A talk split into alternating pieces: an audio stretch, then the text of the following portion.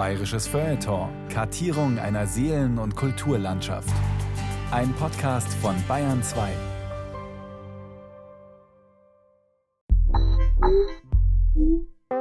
Warnung! Diese Sendung enthält hoch ansteckende Substanzen. Für eine mögliche Infektion mit dem Kobold-Virus übernimmt der Bayerische Rundfunk keinerlei Verantwortung.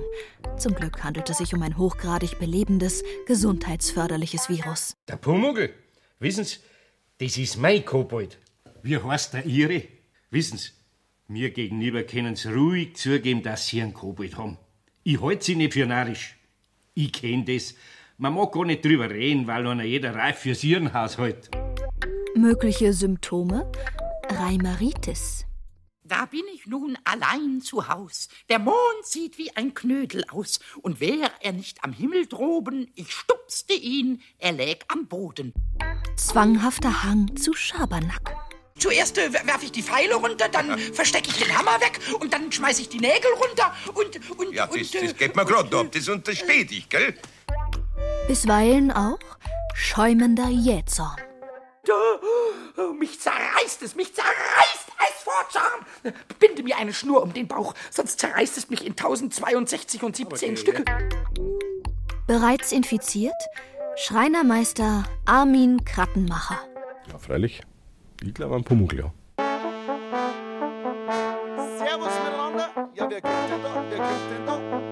Oh, Pumuckl! Hurra, hurra, der Kobold mit dem roten Haar. Hurra, hurra, der Pumuckl ist da. Rotes Haar, graue Schläfen. Der Pumuckl und die Koboldisten. Ein bayerisches Feuilleton von Silke Wolfrum.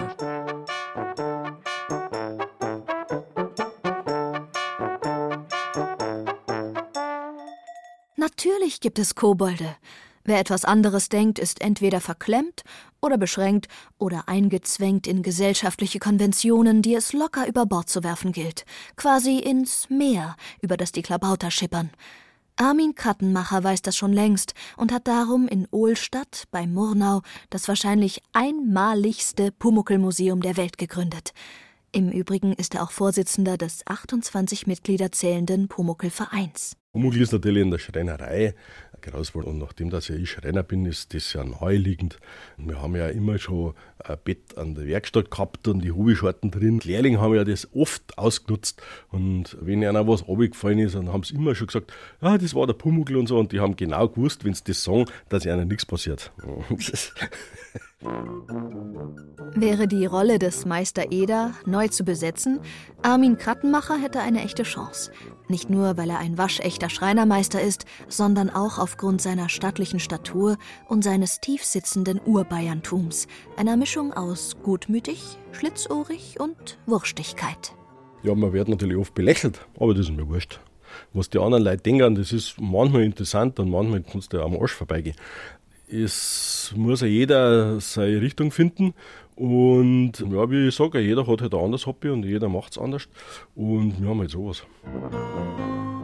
Im ehemaligen Kuhstall des großen Anwesens der Krattenmachers, von außen erinnert es eher an einen Trödelmarkt, hortet der Schreinermeister alles, was es vom Pumuckl gibt oder auch nicht gibt. Ja, die Schreibmaschine, die steht deswegen da, weil da könnte ja vielleicht die Frau Kaut eine Geschichte geschrieben haben drauf. Mit dem Eisstock könnte ja der Meister Eder mal beim Eisstockschießen gewesen sein. Ich weiß ja nicht, ob es war, aber hätte er sein können. Krattenmacher, Koboldist mit Leib und Seele, zeigt seine Pumuckl-Leintücher, Kissen, Lampen, Fahrräder, Krawatten, Würste, Plattencover, Bücher etc. seinem Publikum für lau.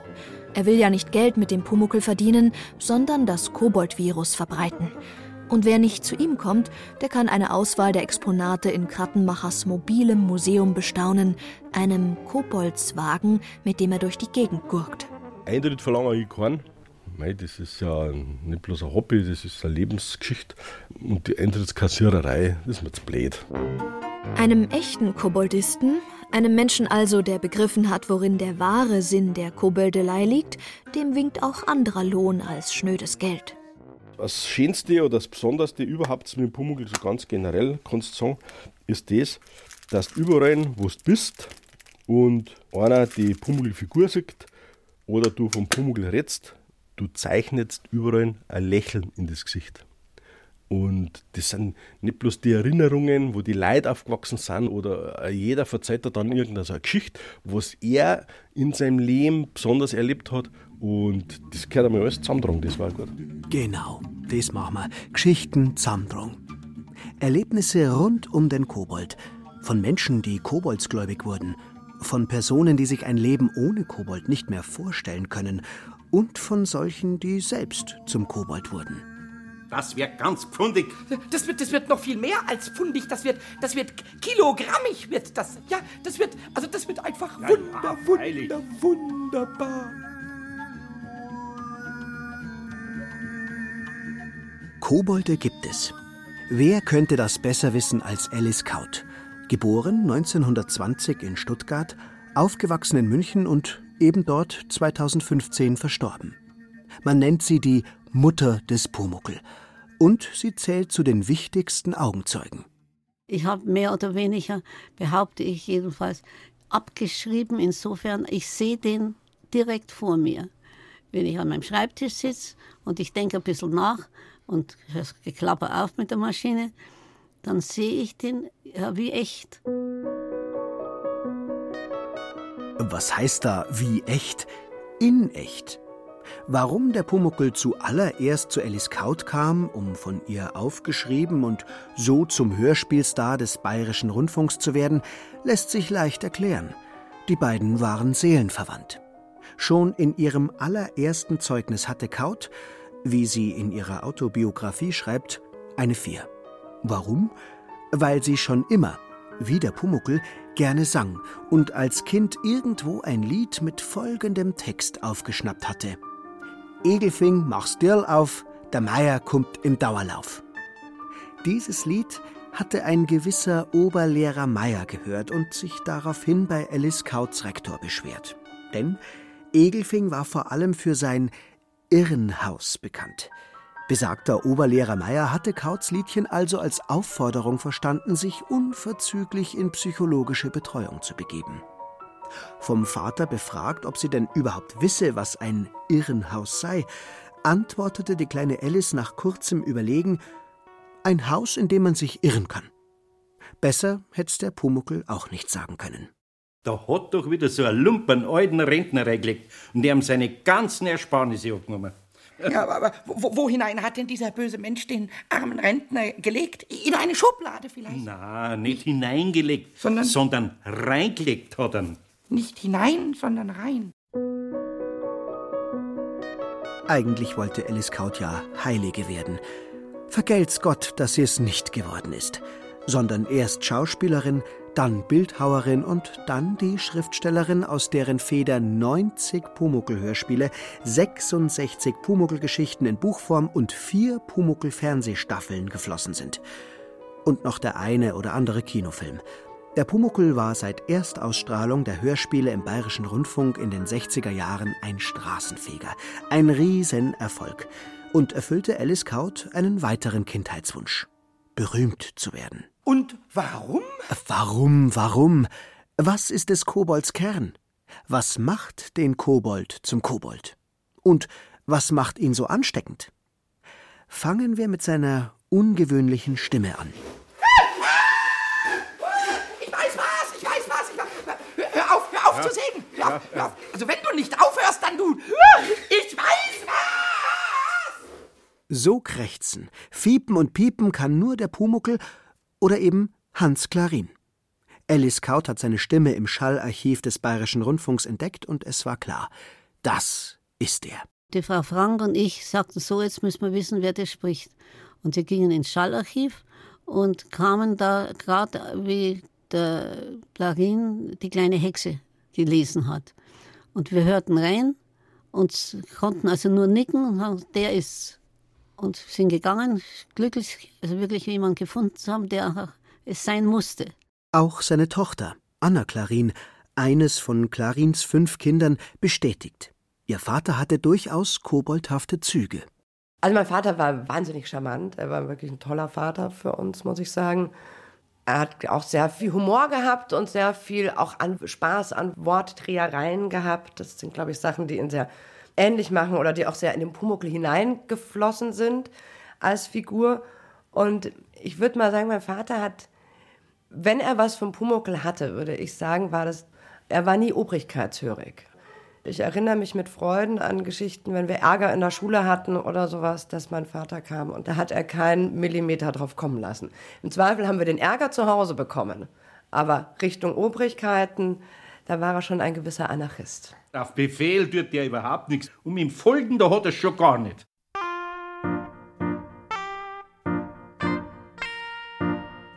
Anna Klarin, Jahrgang 1977, gelernte Schauspielerin wie ihr Vater und ihre Schwester Irene. Alle drei sind übrigens bei der Aufnahmeprüfung der Falkenbergschule durchgefallen, ist also mit dem Pumuckl aufgewachsen. In zweierlei Hinsicht.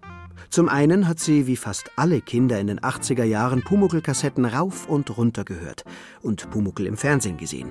Tja, und zum anderen war der Pumuckl eben auch ihr Papa. Allerdings undercover. Wir haben ihn ganz häufig gebeten, den Pumuckl für uns zu machen, aber er hat es nie gemacht. Nie. Ich weiß, er hat es einmal für ein anderes Kind gemacht und wir waren tief beleidigt, weil wir ihn dabei auch noch erwischt haben. Er hat es nie gemacht. Ich kann mir vorstellen, weil er den Zauber nicht kaputt machen wollte. Vielleicht aber konnte er sich in der Familie gar nicht in den Kobold verwandeln. Vielleicht war dieser magische Moment, in dem Klarin ganz und gar zum Pumuckl wurde, eben nur in der wundersamen Welt des Hörspiels und des Synchronstudios möglich, umgeben von anderen Kobold-Infizierten. Vielleicht ist generell nur dort ein völliges Verkoboldisieren möglich. Vielleicht ist das ja ein uraltes Koboldsgesetz. Ja, also.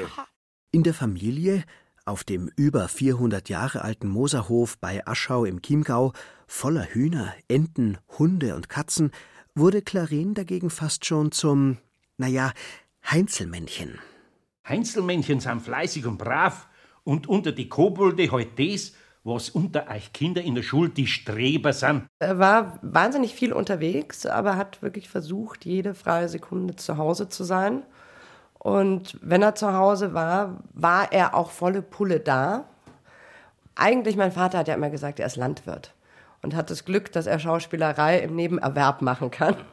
Das heißt, sobald mein Vater zu Hause war, hat er sich um die Tiere gekümmert oder saß auf dem Traktor oder hat Kartoffeln gepflanzt oder einen Stall ausgemistet oder einfach ein normales Familienleben gehabt. Allerdings auf einem Blechschild der Moserhof-Garage stand Freistaat Klarin, was ja doch wieder pumucklische Anarchie verrät. Klarin war mit dem Pumuckl eben fast verwachsen, auch wenn er in zahlreichen anderen Rollen am Theater, in Film und Fernsehen brillierte. Der Kobold blieb ihm bis zum Tod. Hin und wieder hört man ja das Gerücht, er habe dem Kobold nicht nur seinen Ruhm, sondern auch seine kaputten Stimmbänder zu verdanken. Nach 40 Jahren Pumuckl-Quietschen ging das irgendwann nicht mehr. Im letzten Pumuckl-Kinofilm von 2003 Pumuckl und sein Zirkusabenteuer sprach nicht mehr Klarin den Pumuckl, sondern Kai Taschner. Es stimmt vielleicht zum Teil. Also mein Vater hat ja verschiedene Rollen gespielt, wo er diese verschiedenen Stimmen imitiert hat. Es fing an mit Cookie, so einer Fernsehserie, und gab es dann beim Höbu und beim Pumuckl und ich glaube, es gab auch noch, ein, zwei andere, wo er seine Stimme wahnsinnig verstellt hat. Das hat bestimmt seinen Teil dazu beigetragen. Auf der anderen Seite hat unser Vater auch nicht wahnsinnig gesund gelebt. Also er war Zeitlebensraucher, er war auch ein großer Pfeifenraucher und das hat bestimmt auch seinen Teil dazu beigetragen. Übrigens, wie Alice Kaut erwies sich auch Klarin schon als Kind des Kobolds würdig. Der Beweis: Als Internatsschüler steckte er tote Mäuse in Schlafanzughosen.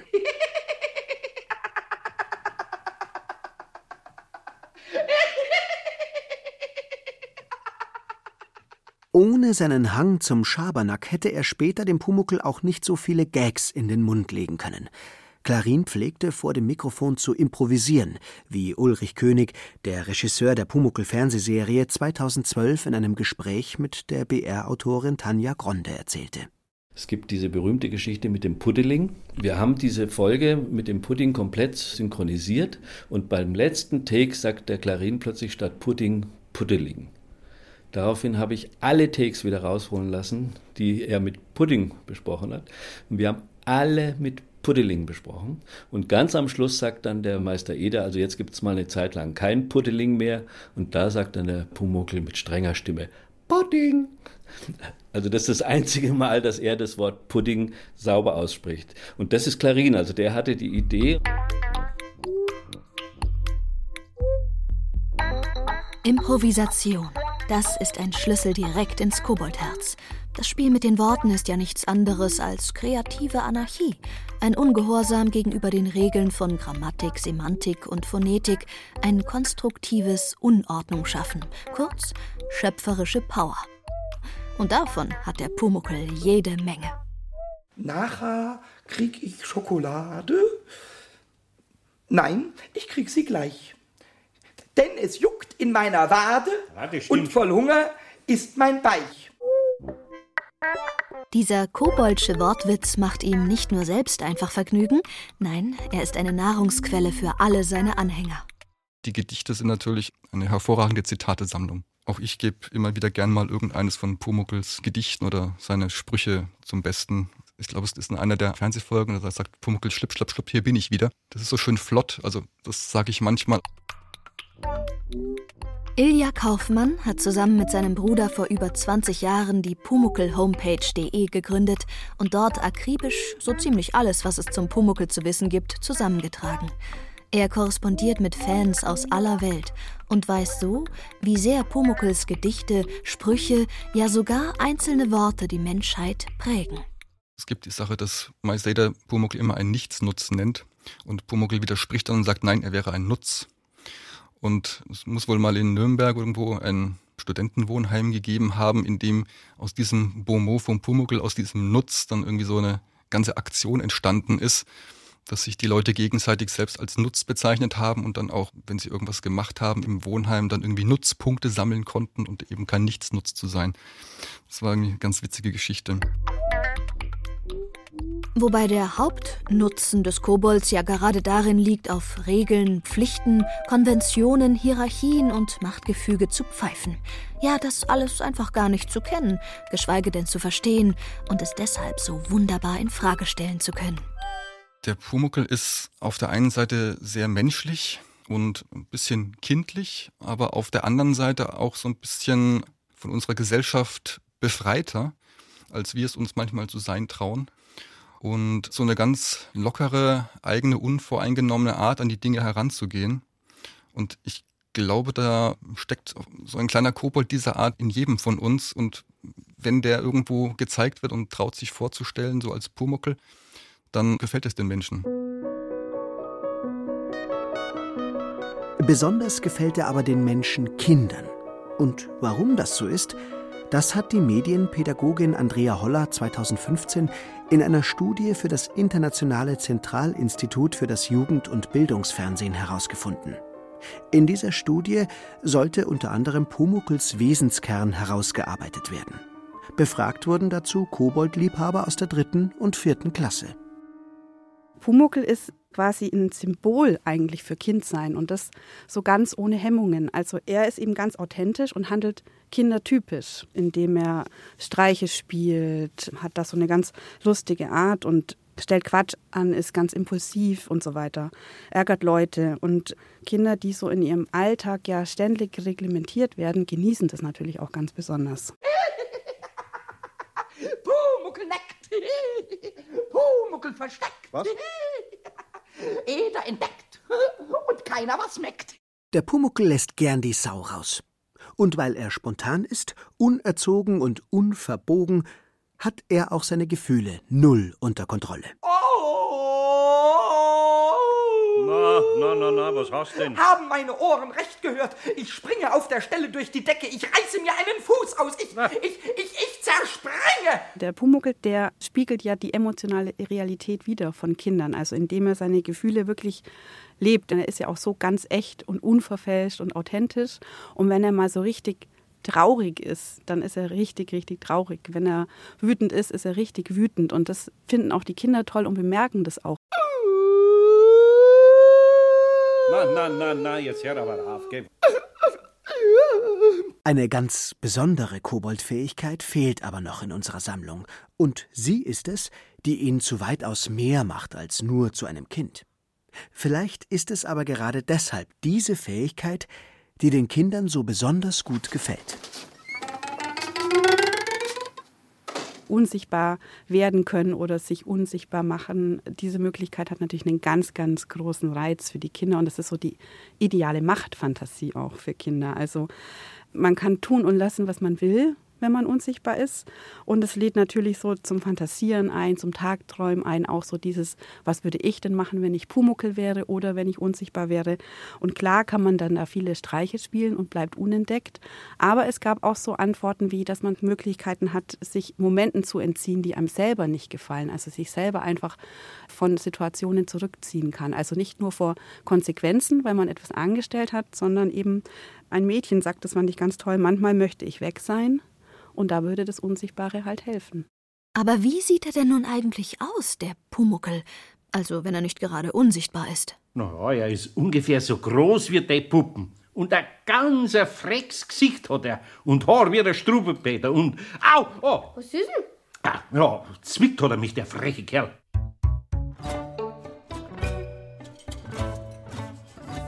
Ich habe ihn tatsächlich wie in einem inneren Auge gesehen, weil ich schon von Kind an mit Zwergen und Feen im Wald viel engen Kontakt hatte. Und dann kam auf einmal so ein Rauch auf mich zu und schlüpfte mir in die rechte Hand und sagte, so, Baba, jetzt zeichnest mich. Du kennst dich ja aus bei diesen unsichtbaren Wesen. Also fang an. Dann habe ich also gezeichnet, und der Bauch muss dicker sein. Was, warum? Ja, du hast auch einen dicken Bauch immer. Ich will so aussehen wie du. Dann 2 vorstehende Zähne. Ich habe ja auch eine Spange gehabt. Also, die brauche ich. Die sind wichtig. Und dann habe ich mich an die Schuhe gemacht. Halt, nein, ich will keine Schuhe haben. Ich will barfuß laufen. Okay, haben wir barfuß gemacht. Dann bei den Haaren habe ich also brav Wuschelkopf gemacht. Und er meinte, das langt mir überhaupt nicht. In den Haaren muss das Fetzige sein. Da musst du den Strich ganz olé machen, dass man sieht, wie ich flink bin und wie ich eile. Und so, nach und nach, hat er mich belehrt, wie ich ihn zu zeichnen habe. Und siehe da, der erste Pumuckl ist bereits der Pumuckl, wie er jetzt ist. So die Illustratorin Barbara von Johnson 2012 zu BR-Autorin Tanja Gronde. 21 Jahre war sie alt, als ihr der Pumuckl erschien und sie einen von Alice Kaut ausgeschriebenen Wettbewerb zur Sichtbarmachung des Kobolds gewann. Bis dahin kannte man den Pumuckl ja nur vom Hören. Von 1961 an trieb der kleine Kerl 5 Jahre lang nur im Bayerischen Rundfunk sein wonnevolles Unwesen. Erst 1965 kam das erste Pumuckl-Buch heraus, und erst damit war der Kobold tatsächlich für alle sichtbar geworden. Auch auf den Covern von Langspielplatten und Kassetten. Und dann, in den 80er Jahren, endlich auch im Fernsehen. Der Fernsehpumuckl sah allerdings ein bisschen anders aus als bisher, war er doch vom ungarischen Zeichentrick-Animator Béla Ternovszky ein bisschen abgewandelt oder umgewandelt worden. Ein bisschen größere Hände und Füße, der Bauch etwas runder, ansonsten insgesamt etwas filigraner und von nun an nur noch in gelbem Hemd und grüner Hose, den Farben der brasilianischen Flagge. Eine Hommage an die brasilianischen Kindheitserinnerungen des Produzenten Manfred Koritowski. Sehen kann mich nicht jeder, nein, nur der Meister Eder. Ja, doch dem glaubt niemand, wenn er sagt, dass er einen Kobold hat. Denn schließlich ist ein altes Lied, das niemand glaubt, was er nicht sieht, ja nie. Hurra, hurra, hurra, der Kobold mit dem Roten. So. Jetzt müsste klar geworden sein, was und wie und wer ein Kobold ist. Obwohl eigentlich auch wieder nicht. Denn ein ganz wesentliches Kobold-Element fehlt noch. Der Mensch. Oder, um es mit den Worten von Armin Krattenmacher und Ilja Kaufmann zu sagen: Es geht der eine nicht ohne den anderen. Es gibt so ein paar Eigenschaften, die vielleicht für alle diese Kobolde gemein sind. Also, dass sie Kontakt zum Menschen haben, was ja anderen fantastischen Wesen jetzt nicht so unbedingt immer zugesprochen wird. Manche helfen im Haushalt, manche ärgern die Menschen, oder die Klabautermänner auf den Schiffen zeigen an, wenn Gefahren da sind für das Schiff oder irgendwo ein Leck ist. Also es sind in irgendeiner Form kleine Wesen, die weder wirklich gut noch wirklich böseartig sind, sondern irgendwo so dazwischen. Und auch das macht wahrscheinlich den Reiz eines Kobolds aus. Man kann ihn nicht in die gute oder böse Schiene einordnen, sondern er ist halt bunt und bringt so ein bisschen Farbe in das Leben der Menschen, sowohl im guten, vielleicht auch als im negativen oder im kritischen Sinn. Genau. Und deswegen ist eine Trennung von Meister Eder und Pumuckl einfach undenkbar. Nicht möglich, aberwitzig und skandalös. Wie soll denn das gehen, wo der Meister Eder dem Pumuckl doch auf den Leim gegangen ist? Oder war es umgekehrt? Wer mich einmal gesehen hat, der wird mich immer sehen. Ist auch ein Koboldsgesetz. Unsichtbar bin ich nur noch für andere Menschen.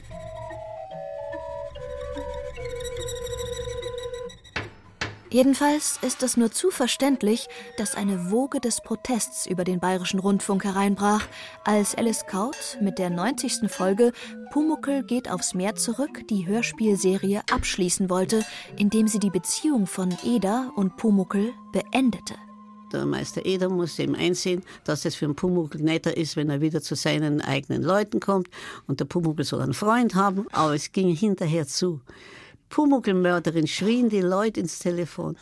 Das ging also furchtbar zu. Das ist auch nie wieder gesendet worden.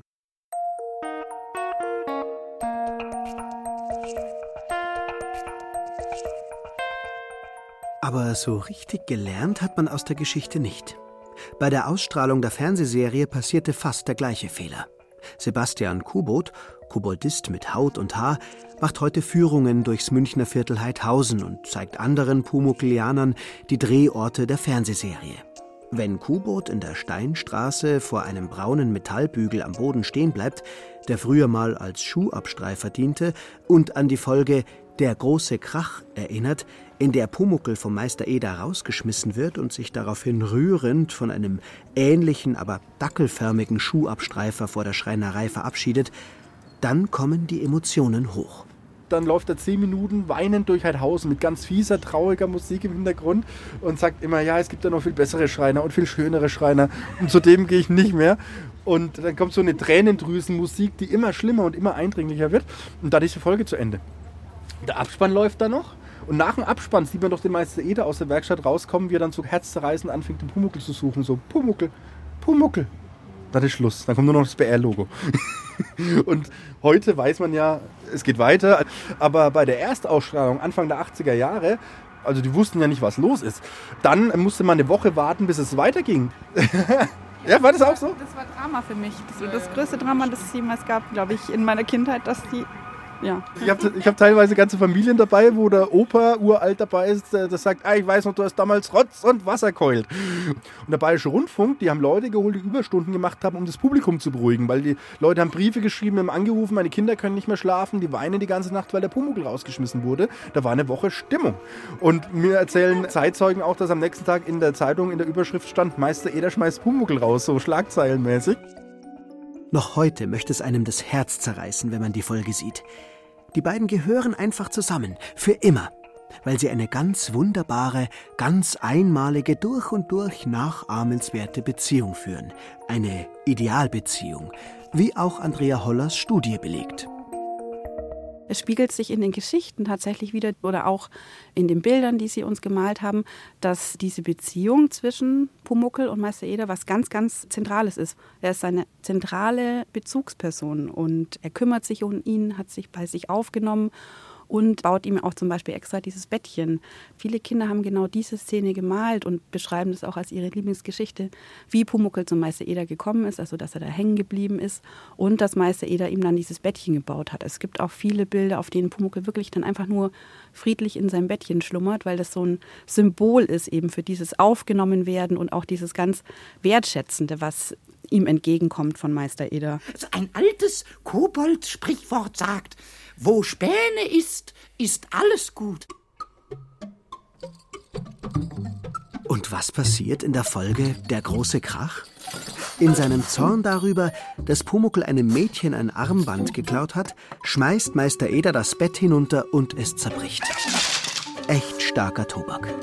Kein Wunder, dass halb Bayern eine Woche im Schockzustand war. Ja, aber ich will dich auch nicht mehr sehen, nie mehr. Du verlässt augenblicklich mein Haus. Unter meinem Dach ist kein Platz für einen Dieb. Weg mit dem Bett und weg mit der Schaukel.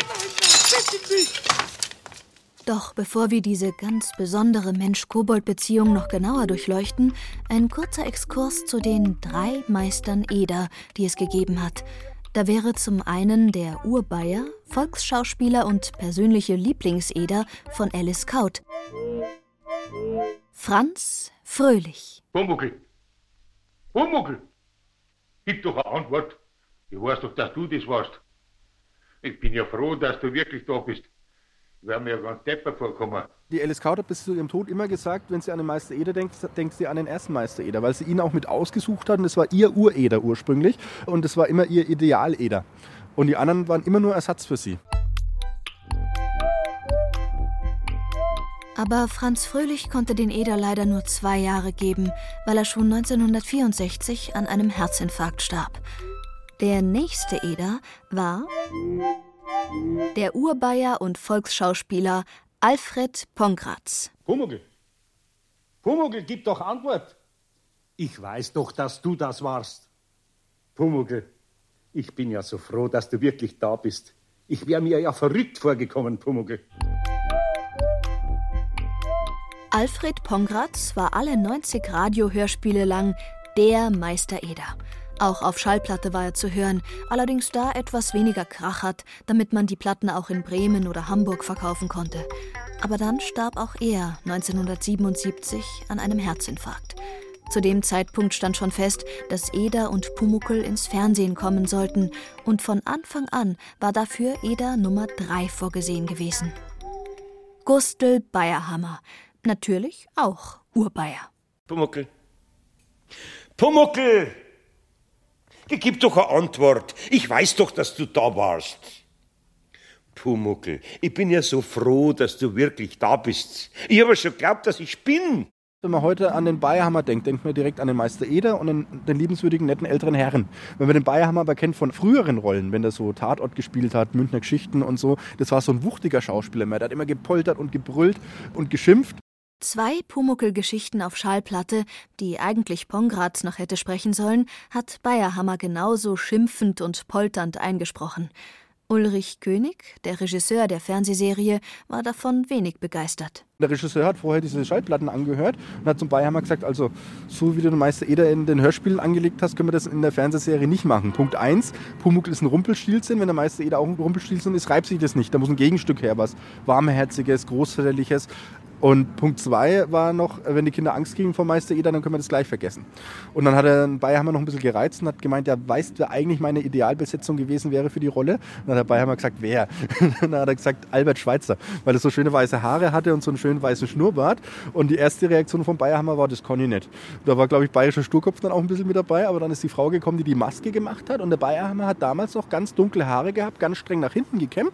Und die haben sie dann mit Zinkweiß geweißelt. Auch am Schnauzbart und überall, damit das alles ein bisschen großväterlicher rüberkommt. Und dann hat er sich auf die Rolle eingelassen, dann hat es ganz gut funktioniert und dann hat er es auch perfektioniert im Laufe der Zeit. Und heute kennt man ihn ja nur noch so. Und so verwuchs Bayrhammer mit dem Eder genauso wie Clarin mit dem Pumuckl. Lauter unzertrennliche Paare. Nach den Drehpausen am Set musste man dem Bayrhammer zwar immer wieder die Haare nachweißeln, weil der in diesen Pausen immer rauchte und von der Raucherei das Zinkweiß aus seinen Haaren ging, aber das war quasi schon alles. In der 2. Fernsehstaffel hatte er dann schon von Natur aus graue Haare. Naja, und gesehen hat er den Pumuckl natürlich auch. Er ist also auch ein Augenzeuge. Wir haben zum Beispiel dem Gustl Bayrhammer am Anfang immer Blickpunkte gegeben, dass er weiß, wo er hinschauen soll. Wir haben mal eine Flasche hingestellt, so dass er über diese Flasche schauen muss und so. Nach 5 Wochen war das nicht mehr notwendig, da hat er den auch schon gesehen. Also das ist auch eine Trainingsgeschichte. Genau, das Kobold sehen und Kobold sein kann man trainieren. Übrigens starb auch Bayrhammer 1993 an einem Herzinfarkt. 3 Meister Eder, 3 Herzinfarkte. Schuld ist daran sicher nicht der Pumuckl, denn der belebt ja ungemein, sondern, so Sebastian Kubot, der bayerische Lebenswandel. ein Schauspieler hat mir halt auch erzählt, wenn die halt so Volkstheater gespielt haben früher, da ist man ja auf der Bühne, dann geht man aus einer Tür raus und ist hinter der Bühne. Und dann kommt man nach ein paar Minuten wieder vor. Und wenn der Bayrhammer hinter der Bühne war, hat er immer schnell von der Zigarette geraucht, schnell vom Bier getrunken und dann ist er wieder raus und hat weitergespielt. Und das findet statt in Wirtshäusern und da wird halt nach so einer Vorführung auch nochmal Schweinshaxe bestellt, weil man dann endlich mal seine Ruhe hat und die Nervosität ist weg und dann kann man sich entspannen. Und da kommt, glaube ich, halt eines zum anderen. Ende des EDA-Exkurses.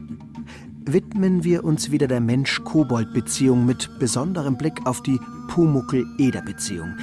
Was ist ihr Geheimnis? Worin liegt ihr Vorbildcharakter? Worin ihre pädagogische Qualität? Andrea Holler sieht das folgendermaßen. Klar sind die Erziehungsmaßnahmen mittlerweile andere geworden, aber trotzdem so aus entwicklungspsychologischer oder emotionspsychologischer Sicht ist so das ganze Pumuckl, kann man schon sagen, ein bisschen wie ein kleines Wunderwerk, weil durch ihn halt Kinder das schaffen können, so zu beobachten, wie es ist, so bestimmte Emotionen zu durchleben und sich an bestimmte Grenzen rantasten zu können und halt wie dann so die eigene Entwicklungsfähigkeit auch anerkannt werden kann, was sie so durchmachen.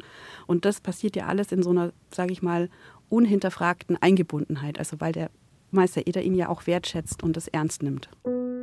Das stimmt. Der Meister Eder nimmt Pumuckls Gefühle ernst. Und das war für die damalige Zeit durchaus was Neues. Heute lernt man das in diversen Frühförderkursen für Babys, wie zum Beispiel PKIP, oder in Erziehungsratgebern von Remo Lago oder Jesper Juhl. Die Gefühle deines Kindes dürfen sein. Als der Pumuckl zum Beispiel fürchterlich Angst bekommt, weil Eder ihm sein Ebenbild in Gestalt einer Marionette vorführt und er daraufhin die Fäden der Marionette durchschneidet, da reagiert der Eder vorbildlich. Also muss er doch richtig erschrocken sein. Naja, wenn ich mir vorstelle, es kommt mir ein hölzerner Eder in Lebensgröße entgegen. Das war blöd von mir. Du schimpfst mich auch nicht? Nein, ich mag heute nicht schimpfen. Oh, heute wird nicht geschimpft? Nein, im Gegenteil, ich... bitte dich um Entschuldigung. Kannst du das nochmal sagen, was du gerade gesagt hast? Entschuldigung. Ah, so mag ich das. Endlich liege ich hier richtig. Und du bist schuld. Ha, und nicht immer der arme, unschuldige Pumuckl. Ja, der arme, unschuldige Pumuckl. Gell, sei vorsichtig da. Nur wenn der Kobold wieder mal das Versinken des Klabauters in einer Meereswelle aus Selbstmitleid inszeniert, dann ist beim Eder Schluss mit der Feinfühligkeit. Und diese pädagogische Wurstigkeit macht ihn nicht weniger sympathisch. Gell? Also, ich gehe jetzt essen. Ja, geh du nur essen. Und ich sitze hier ganz vergessen. Ja. Ich weine gleich mit, gell? Ja. Also, du bleibst jetzt schön brav. So fortschrittlich Eders Zuverlässigkeit, Zugewandtheit und Zuhörfähigkeit auch sind, hin und wieder manifestiert sich doch auch die Pädagogik der alten Schule. Zum Teil kommt das bei den Hörspielen vom Erzähler, zum Teil vom Eder selbst. Natürlich alles Pseudo. Wir wollen diese Erziehungsversuche lieber Tarnpädagogik nennen. Diese Tarnpädagogik dient vor allem der Beruhigung der Hörer Eltern und der Befriedigung ihrer pädagogischen Vorstellungen. Ob man Sauberkeit sieht oder nicht, wichtig ist, dass sie vorhanden ist. Das meint ihr doch auch.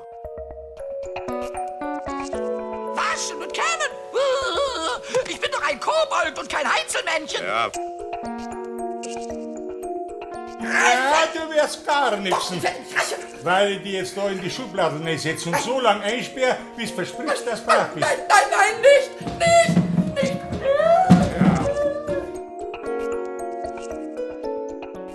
Ja. Dass er auch noch schwindelt, wenn es ihm gerade in den Kram passt, das muss er ihm wohl oder übel abgewöhnen. Das findet ihr doch auch, oder?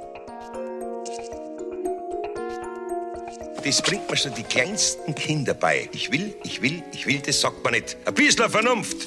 Das probiert immer an dir rumerziehen. Ja. Doch wer dieser Tarnpädagogik nicht auf den Leim geht, der erkennt, in Wirklichkeit wird nicht der Kobold vom Schreinermeister erzogen, sondern es ist genau umgekehrt. Der Pumuckl erzieht den Eder. In seltenen Fällen sogar zu besserem Benehmen. Da hat wieder so ein Lump. Er hat halt einen Rentner reingelegt und hat ihm seine ganzen Ersparnisse abgenommen. Was? Wo? Und wo hat er ihn denn reingelegt? In eine Schublade oder ins Bett oder in einen Schrank? Na, nicht hineingelegt. Reingelegt hat er. Betrogen hat er. Beschissen halt, nicht? Würdest du bitte ausnahmsweise diese Worte wenigstens beim Frühstück lassen. Ich scheiß dich doch nicht an. Also gerade hatte ich noch Hunger und jetzt ist er weg. Allermeistens aber erzieht Pumuckl den Eder zum koboldischen Leben. Ich bin ja der Künstler von uns beiden, du kleiner Holzwurm. Er erzieht ihn zu Streichen, Schabernack und Schlingelei. Das wird ein Pumuckl-Eder-Spaß. Geist des Wassers, hör mich an! Unter uns, der Meister Eder ist ein großer Kindskopf, aber bitte nicht weitersagen. Er erzieht ihn zu koboldischer Lebenslust. Eine Wonne, das sieht jeder, ganze Wanne voller Eder. Figaro, Figaro, Figaro, la la la la la la la.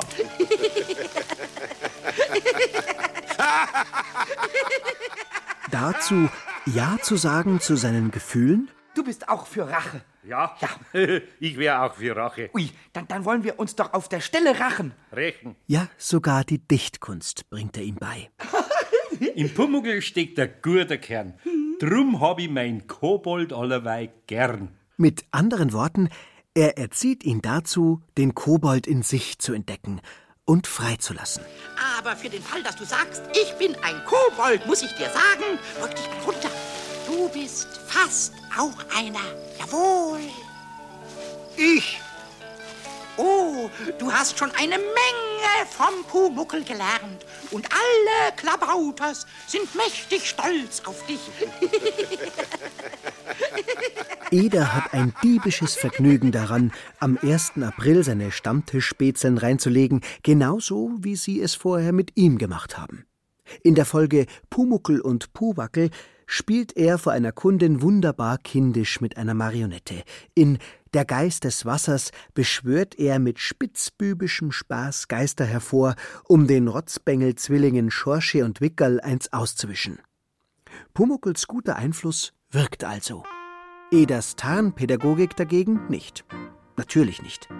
Einen Kobold zu Tugend und Bravsein erziehen? Zeitverschwendung.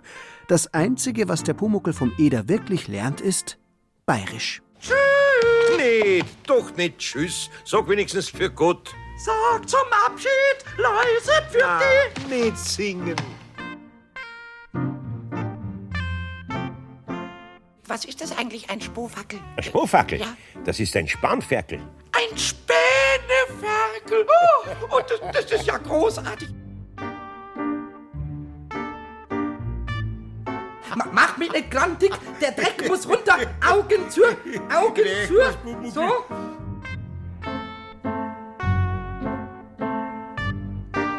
Prasseln, knistern, zischen, brodeln. Dazu muss ein Kobold jodeln.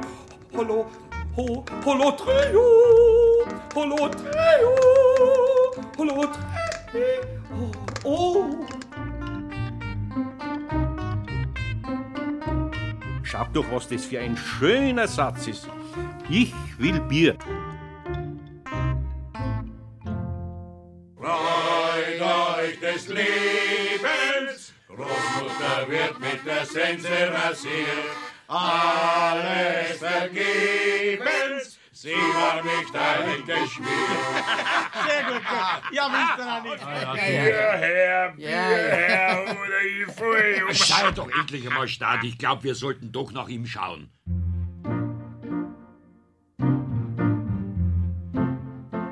Ja, Bayern, München, mir und Bier, das lernt der Kobold gern. In diesem Punkt hat der Eder nämlich schon koboldische Züge, quasi qua bayerischer Geburt. Fließt nicht in den Adern jedes echten Bayern Koboldsblut? Dieses Rumgranteln, Antiautoritäre und Aufsässige, das alles ist doch verdächtig koboldisch. Dabei denken wir natürlich nicht an den bayerischen Biedermann, der ja doch eher dem Gartenzwerg zugetan ist, sondern an Freinaturen wie den Räuber Kneißl oder den bayerischen Hirsel, vielleicht auch an Karl Valentin oder eben den Meister Eder. Figaro, Figaro, Figaro, la la la la la la la. Doch nicht nur der Pumuckl lernt das Bayerischsein vom Eder, auch viele Fernsehzuschauer werden dazu bekehrt, sagt jedenfalls Sebastian Kubot. Pumuckl ist eine Einstiegsdroge für das bayerische Fach für viele. Weil ich krieg's mit, dass Leute halt nur durch Pumuckl wissen, wer Toni Berger ist oder wer Willi Harlander ist oder wer Bayrhammer ist und bleiben dann bei einem Volksstück hängen, nur weil da der Bayrhammer mitspielt. Egal wie das Volksstück ist oder wer sonst noch mitspielt, nur weil sie die kennen und mögen, schauen sie sich dann plötzlich Komödienstadel an. Toni Berger ist beim Pumuckl der Stammtischspätzl und Mechanikermeister Toni Schmidt. Willi Harlander spielt den Schlossermeister Schorsch Bernbacher. Die beiden sind nur zwei von vielen großartigen bayerischen Schauspielern, die aus der Serie Kult gemacht haben und eine Riesen-Gaudi. Pathologisch erklärt, auch sie wurden vom Kobold-Virus infiziert, der sich allerdings vor allem dank Regisseur Ulrich König und seinem kongenialen Kameramann Horst Schier so richtig ausbreiten konnte. Weil der Regisseur recht spontan war beim Drehen und er wusste, das sind gute Theaterleute und hat immer gesagt, wenn euch was einfällt, macht einfach mal. Und dann haben die dann die Dialoge teilweise auf die Spitze noch getrieben, die bei den Hörspielen so nicht vorkamen oder halt nur am Anfang identisch mit den Hörspielen waren, aber dann haben sie halt noch was dazu improvisiert teilweise, weil es ja wirklich gute Theaterleute waren, die dann auch einfach mal was aus dem Ärmel geschüttelt haben. Wie zum Beispiel Helga Feddersen, die Verkäuferin im Spielwarenladen, bei der Eda einen Wollpulli für seinen Kobold kaufen will. Ja, sagen Sie mal, haben Sie nichts gestrickt, das wissen Sie was. Ja, wie wäre das denn, wenn das Puppenmütterchen da selber was strickt? Ja, das Puppenmütterchen kann aber nicht stricken. So, vielleicht eine Tante? Tante haben wir leider nicht. Ja, vielleicht die Mutti? Ja, Mutti haben wir auch keine. Oh Gott. Ja, das ist ja aber traurig. Ja, sehr traurig. Wissen Sie was? Das tut mir jetzt ganz wahnsinnig leid, ja, da dass ich Ihnen gar so machen. Gar nicht dienen kann. Ich kann leider nicht stricken. Das habe ich mir schon gedacht, auf Wiedersehen. Diese letzten Sätze standen so zum Beispiel nicht im Drehbuch. Vieles, was in der Fernsehserie vorkommt, ist da hinein improvisiert worden. Eher zum Leidwesen von Alice Kaut übrigens. Aber zur großen Freude der Zuschauer. Der Regisseur Ulrich König zum Thema Koboldelei am Set. Es gab 3 Kindsköpfe. Es gab 2, ich sage jetzt mal ungefähr 4-jährige Kindsköpfe. Das war Horst Schier, der Kameramann und ich. Und dann gab es einen 8-jährigen, also schon ein bisschen älteren. Das war der Gustl Bayrhammer. Und wir 3 haben eigentlich richtig losgelegt. Und es war immer so, wenn die kleineren Kindsköpfe selber schon nicht mehr ganz sicher waren, ist das jetzt zu viel, dann haben sie immer zu Bayrhammer geschaut. Und solange der dabei stand und nickte, haben wir das gemacht. Und wenn er wegging, dann haben wir gesagt, da müssen wir vielleicht doch nochmal drüber nachdenken, weil er manchmal hat er gesagt, jetzt spinnen es wieder und ist gegangen. Und dann kam beim Synchron noch ein 4. Kindskopf dazu, nämlich Clarin. Der war ja auch nicht ohne. Und der hat dann noch einmal eins draufgesetzt. Es sind sehr viele Gags drin, die man als Kind nicht verstehen kann. Und da gibt es eine Szene im Wirtshaus, gleich in der ersten Folge, wo der Pumuckl für Meister Eder sichtbar wird. Dann geht der Meister Eder ins Wirtshaus. Und dann ist ein Mann am Telefon und sagt zu seiner Frau: Ja, ist wichtig. Geschäft ist Geschäft. Also, ich komme dann in 2 Tagen, okay? Vierte. Legt auf und geht zu seinem Stammtisch hin und fragt: Also, wer gibt? Er spielt Karten. Oder es gibt eine Anspielung auf Spielen wir das Lied vom Tod, wo die komplette Anfangssequenz nachgedreht wird aus dem Film, wo Schorsch und Wickerl, die beiden Zwillinge, bei der Bauernhoffolge, wo der Meister Eder Urlaub macht, am Bahnhof auf Meister Eder wartet. Das ist eine komplette Western-Szene. Und ein Kind kann das natürlich nicht verstehen, aber ein Erwachsener, der das kennt, der hat seine Freude dran. Sebastian Kubot kann auf seinen Drehortführungen stundenlang von Gags und Späßen sowie unbeabsichtigten Stolperern und Versprechern, die im Film belassen wurden, erzählen, von ungewöhnlichen Drehorten und schrägen Darstellern. Und es wird klar, alle infiziert, überall Kobolde. Und so ist es nicht verwunderlich, dass es bis heute noch am allerwichtigsten Drehort der Serie koboldet. In der Schreinerwerkstatt in der Wiedenmeierstraße. So schaut es dort heute aus. Diese Hausecke ist die hier. Wo die Werkstatt stand, ist jetzt freie Fläche. Und wo die freie Fläche früher war, ist jetzt hinten dran ein Neubau von der Versicherungskammer. Das ist das EDV-Zentrum von der Versicherungskammer. Und da gibt es bis heute die Legende, wenn die Computer spinnen, ist der Pumuckl, weil er sich rächt, dass die Werkstatt abgerissen wurde. Und ich hatte schon öfter Leute von der Versicherungskammer dabei, die mir das bestätigt haben, dass das echt so ist. Und so wird es weiter kobolden und pumuckeln. Für alle Zeiten. Kommen wir zum Schlusswort dieser hochansteckenden Sendung.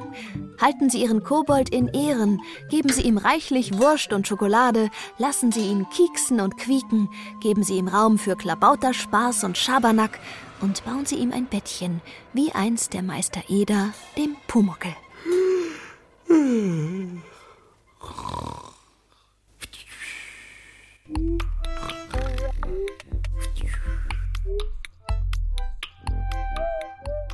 Das war Rotes Haar, graue Schläfen Der Pumuckl und die Koboldisten. Ein bayerisches Feuilleton von Silke Wolfrum. Fangst du jetzt schon wieder mit dem Pumuckl-Schmarrn an? Ich komm ja gleich wieder. Ein bisschen glaube ich schon an Geister natürlich, aber wenn sowas blöd wäre, an Kobold glaube ich natürlich nicht. Es sprachen Laura Mehr und Werner Hertel. Ton und Technik Gerhard Wichow. Redaktion und Regie Ulrich Klenner. Jetzt hört's auf. Alles, was recht ist. Es gibt keinen Kobold. Basta. Eine Produktion des Bayerischen Rundfunks 2020. Es gibt keine Kobolde, ja? Und damit aus.